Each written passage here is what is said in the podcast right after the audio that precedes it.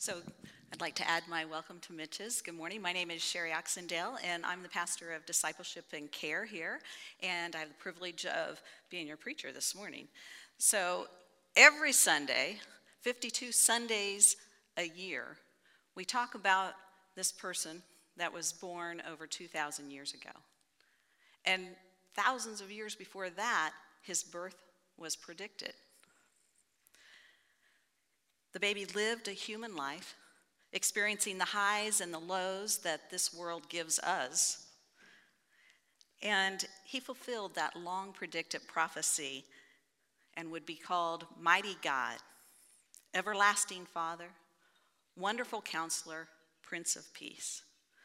On the day he was born, though, his mom, Mary, and his dad, Joseph, gave him the name Jesus. So, these past few weeks of Advent, we've been preparing and looking forward to the birth of Jesus, which is coming in, a few short days. We've also been talking about some favorite Christmas movies, movies that not only entertain, but also reveal some truths about the lives we live today. The movies lift up some of the morals and values, patterns of behavior, some of the life stages we experience, and we're making connections between our modern life today and the life of a baby that was born over 2,000 years ago. A life that changed the world. This Sunday's movie is called It's a Wonderful Life. The movie has consistently ranked, even today, in the top 100 movies of all time. So if you have not watched It's a Wonderful Life, I suggest you watch it. Um, there been no sequels to this movie. In fact, the first time it was proposed, the only time it was proposed, it was automatically shut down because It's a Wonderful Life stands on its own. It's a classic. It was a black and white movie made in 1946, long before my time and probably yours also. So even if you've never seen the movie, you're probably familiar with the phrase, every time a bell rings, an angel gets its wings. So that's where that saying originated. It's not great theology, but it made a pretty good storyline. So the movie has been colorized three different times. So there's an option you can watch it in the classic black and white or you can watch it in color. For those of you who haven't seen the movie, the storyline is about George Bailey, who's played by Jimmy Stewart. And George is a good, a really good man who consistently puts the needs of others in front of his own needs. When George's father dies, and the responsibility of running the family business, the Bailey Building and Loan, becomes George's responsibility. He gives up all of his young adult life dreams. He gives up travel and adventure. He even gives up going to university to become an architect. The turning point in the movie comes when George's uncle, Billy, of course his name's Billy, um, happens to lose a large sum of money, $8,000. Keep in mind inflation there. Um, just before the bank examiner is coming to audit the books. So enter the villain, Henry Potter. Yes, Henry, not Harry Potter. It's Henry Potter. And he's an evil banker who is determined to shut down this bank and loan because that's the competition. So here's Georgia's reaction. Yeah, Merry Christmas! Glad you come. How about some of that good spaghetti? We got everything.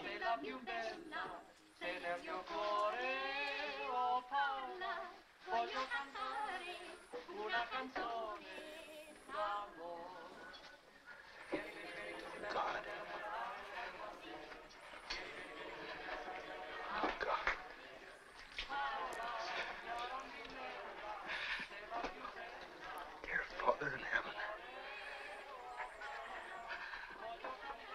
Not a praying man, but if you're up there and you can hear me. Yeah, Merry Christmas! So George isn't the only one praying. Here it's Christmas time and he's not um, feeling the Christmas spirit. But there's people all over town that are pray- praying for George. And but what ultimately happens is George feels that he has let everyone down and he wishes he would, has never been born. And so he believes that his family and his friends would be better off without him. He'd, he'd be better off if he had never existed. So he decides to commit suicide. So, yeah, real cheery Christmas story, huh? so, you really do have to watch it. I think everyone can relate to times in your life that you feel down. So, he goes to the bridge, and God's response is to send down Angel's second class Clarence Odbody. And so, just before George is ready to jump off the bridge, what happens is the angel Clarence jumps off the bridge which once again, George, being the man he is, puts aside his own needs and jumps in to save Clarence. His um, character shows through. So Clarence talks with George and then decides to grant him his wish. He takes George on an excursion to see what the world would be like if he were never born. And George then gets to witness firsthand the differences that that he has made in the lives of his family, the lives of his friends, and actually the entire town of Bedford Falls. When George sees this negative impact, um, he runs back to, to the bridge and he, and he says, Clarence, Clarence, I, please, I want my life back. I want my life back. I want to live. His request is granted and there's this amazing reunion. So George sprints down the sh- streets of Bedford Falls and he says hello to all these buildings that he had cursed before. And he bursts into his home and, and while he runs up the stairs, the broken knob falls off of the stairway because he's living in this home that, you know, he had cursed before. And he runs up and he starts yelling for his children, and his children and his wife all come and and give him hugs and kiss and are so happy that he has returned. Um, and it's not just the love from his family that he finds, because the whole community was out looking for George. They knew he was down. They knew what had happened. Word had traveled that, that the money and the funds had been lost, and George didn't feel good. So while he's there with his wife and children, all of a sudden the community starts ushering in the door and they're bringing baskets and hands full of cash and they're bringing it in and they're dumping it on the table. And, they're, and the, it accumulates with George's brother, um, the one who got everything George wished that his life would have been. George's brother comes in from, from New York to show his love and, love and support. So they're all there joyous. They have the $8,000. As it turns out, a bell rings, an angel gets its wings, and George understands it truly is a wonderful life. You know, it's only when we step back and see how God has had an influence through us and in us, when we see the bigger picture of the activity of God in our lives and the lives of others, that we realize that we do have a wonderful life. Your life has so much to offer God and so much to offer others. Today is the fourth Sunday of Advent, and the candle we lit earlier represents love, Mitch's favorite candle. So, have you heard the expression, love makes the world go round? How about God is love? Or they will know we are Christians by our love. So, exactly how do we show Christian love? How do we show love that helps others experience God's love? In Romans 12, the writer Paul gives a really, really tall order for showing God's love to others. And I want to say that this list isn't intended for us to judge other people or to measure other people how well they're being Christians. This list is for self examination and what we're doing in our lives. So I'm just going to read through it and I'll allow you to think about yourself and your life. So we're starting with verse 9 in chapter 12 of Romans. Love must be sincere. Hate what is evil. Cling to what is good. Be devoted to one another in love. Honor one another above yourselves. So, do you love sincerely and unconditionally? Do you show that by, by loving others and putting them before yourself, not expecting anything in return, but just loving because God first loved us? Verses 11 through 13. Never be lacking in zeal, but keep your spiritual fervor, serving the Lord. Be joyful in hope, patient in affliction, faithful in prayer. Share with the Lord's people who are in need Practice hospitality. Do you use your energy and time to serve the Lord? Can you be joyful and hopeful and patient when everything seems to be falling apart? Are you faithful in prayer? And do you willingly share what you have with others? Verses 14 and 16, 14 through 16. Bless those who persecute you. Bless and do not curse. Rejoice with those who rejoice. Mourn with those who mourn. Live in harmony with one another. Do not be proud, but be willing to associate with people of low position. Do not be conceited. Do you pray for others whom you have conflict with? Not that they would change necessarily, but that they would see God in their lives.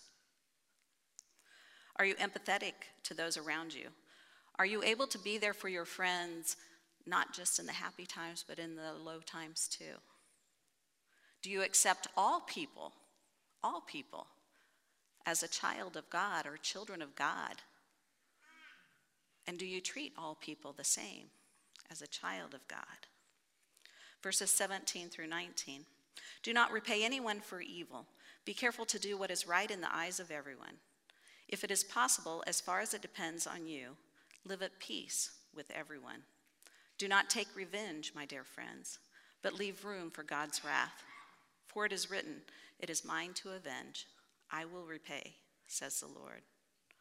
On the contrary, if your enemy is hungry, feed him. If he is thirsty, give him something to drink. In doing this, you will heap burning coals on his head. Do not be overcome by evil, but overcome evil with good. Are you kind to everyone, even your enemies? Even when you're frustrated shopping or frustrated on a phone call, are you kind to that person? There is someone on the other end of that line. Do you leave the judging to God? So, if you watched It's a Wonderful Life, or if you watch it for the first time, you will notice that George's life, at least what we saw of it, really does pretty much fill this prescription for a way of life. Yet, that didn't give him a perfect life, or at least what he thought might be perfect, and it didn't stop bad things from happening to him. He didn't get to his, live his dream life, he didn't get to travel, he didn't get to go to college. He didn't even get to become an architect and build these amazing structures that were creative and wonderful that everybody could look at. That was his dream. He didn't have a fancy house and lots of money. And in one horrible, horrible day for him, a great sum of money that he was responsible for was lost. He got slugged in the face so hard that he ended up sprawled on a barroom floor. And to top it all off, he wrecks his car. So he goes to the bridge and it's cold and it's snowy. The beauty of the movie, so the upside of the movie, is that he gets to see all the good of living a, Christian life has done. George has a life that is filled with his love for others. He has a devoted wife who partnered with him to fix up a broken down house and made it a home. He has children who adore him he has friends who pray for him and help him in the rough times. He has a brother who respects him and loves him. He lives in a town filled with people who are better off because of him. At the end of the movie, um, George's so called enemies, so when he comes home, there are some people waiting for him. That would be the bank examiner, the sheriff, and a reporter those would be his so called enemies. They're there to tell him he's going to jail and to audit his books and to take pictures so they could ruin his good name. But at the end of the movie, even his enemies walk up, take money out of their billfold, and put it on the table to help George out. It's a wonderful life. So we're six days from celebrating the birth of Jesus. We celebrate the birth of Jesus, his life, his death, and his resurrection because it brings to our world hope, peace, joy, and yes, love. There's a song by Kari Jobe, and it's called Love Came Down. And it says, Love came down and rescued me. Love came down and set me free. And we are all free because of this birth of this baby. The love that Kari is singing about came down to earth in the form of a helpless baby boy.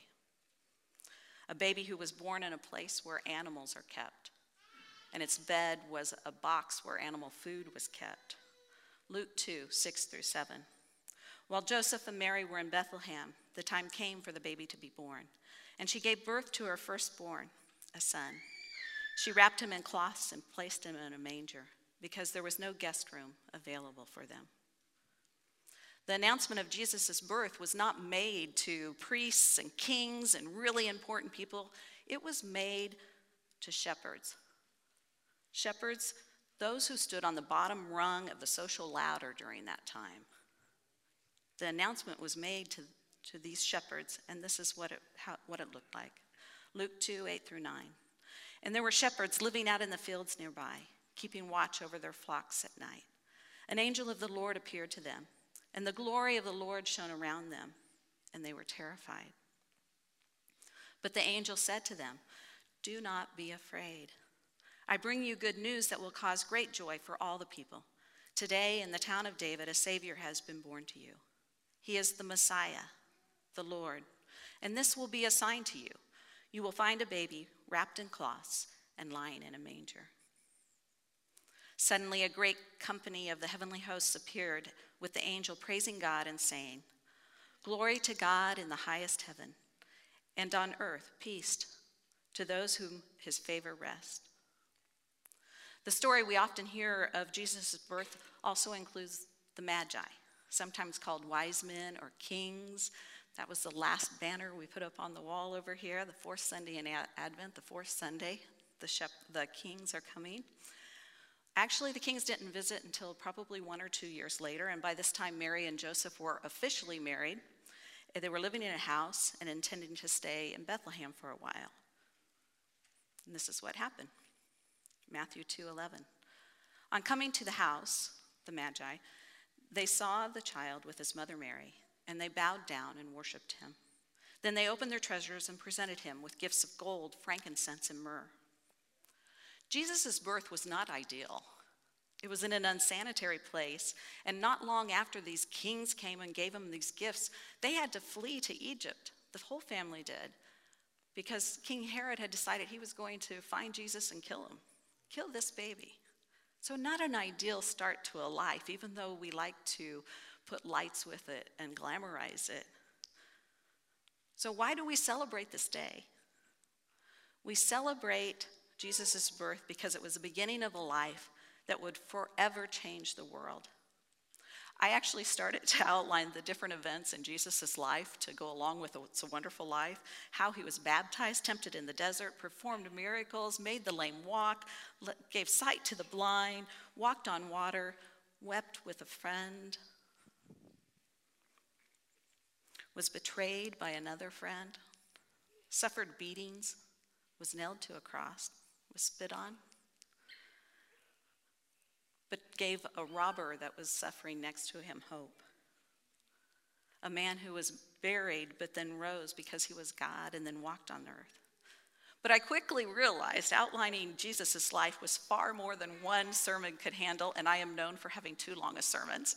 So, so I will just quote John 21 25. Jesus did many other things as well. If every one of them were written down, I suppose that even the whole world would not have room for the books that would be written. God saved us by giving us his one and only Son. Not just a sacrifice on a cross, not just the birth in the manger, but one who lived a human life, a life that gives us an example to follow, a life filled with love of God and love of each other a wonderful life. Jesus continues to change the world by changing lives one at a time, one person at a time. If you haven't accepted Jesus as your personal Savior, or you don't even understand what it means to accept Jesus as your personal Savior, I encourage you to talk to me, Pastor Mitch, Pastor Adam, or someone sitting next to you that knows what it means. You can even pick up a pamphlet, uh, either for yourself or to give to someone. It's sitting on the Care Ministry doors. It's titled Steps to Peace with God. We anticipate Christmas and celebrate Jesus' birth big, big here in the United States, because that's the day that love came down to earth.